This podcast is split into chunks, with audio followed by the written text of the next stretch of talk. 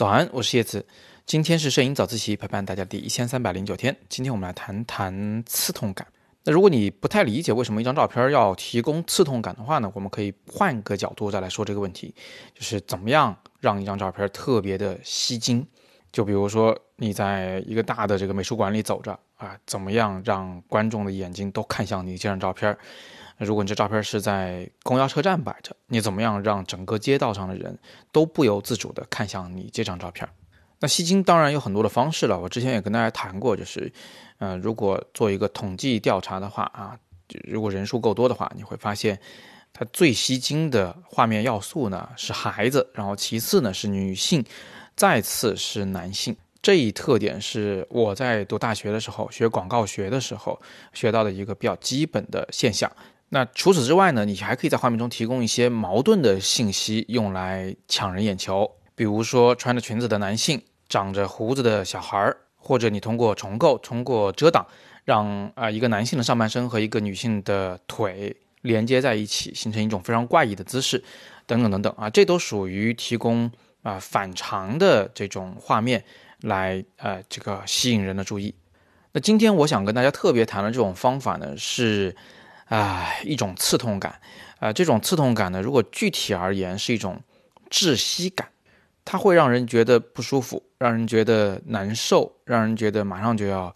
呃、这个不能呼吸了。那我想给大家来看这张照片，有的同学可能已经看过了，这是我之前在柬埔寨啊拍的那个难民的孩子们的其中一张，这也是我自己最喜欢的照片之一。那如果你是通过广播来收听我们节目的，呃，看不到这张照片也没什么关系，我可以给你口头描述一下。它是一张呃以蓝色背景为主的照片，这个背景呢主要是由木板和蓝色铁丝网啊，还有一个学校的那个牌匾构成。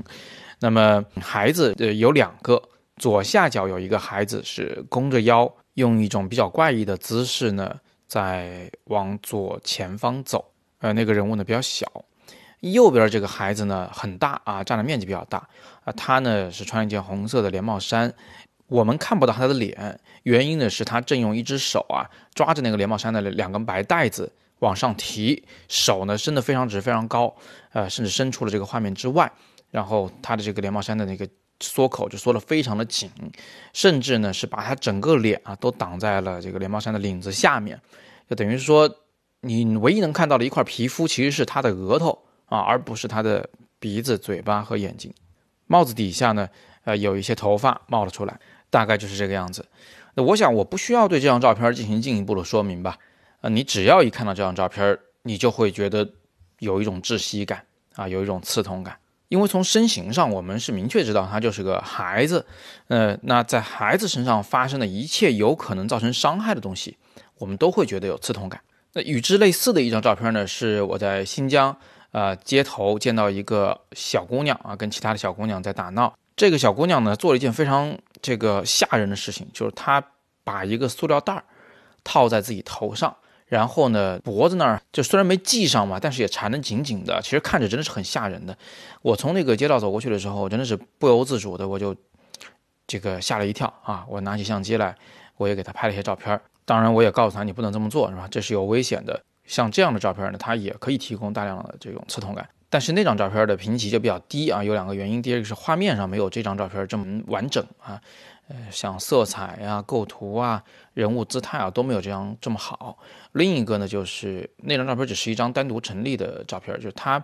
不是组照中的一部分，它的存在是价值很低的啊，它没有办法去讲述一个完整的故事或者是一个呃什么，没有一个这个完整的背景。而这张照片呢，因为它是我在县里拍难民的孩子的那个整组照片里的一部分啊，所以它是这个跟前后文会更连贯一些。所以最后我还是要提醒大家一句，就是刺痛感这种东西呢，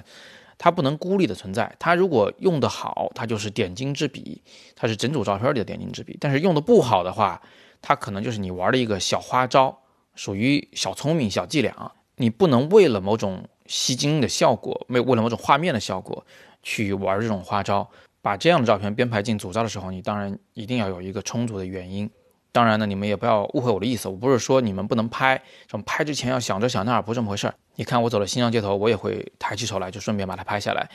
嗯、呃，拍是应该拍下来的，但是它的这张照片的这个价值啊，呃，就跟你的整个创作意图就非常有关系了。总之，你不要让这些技术、这些花招凌驾于主题之上，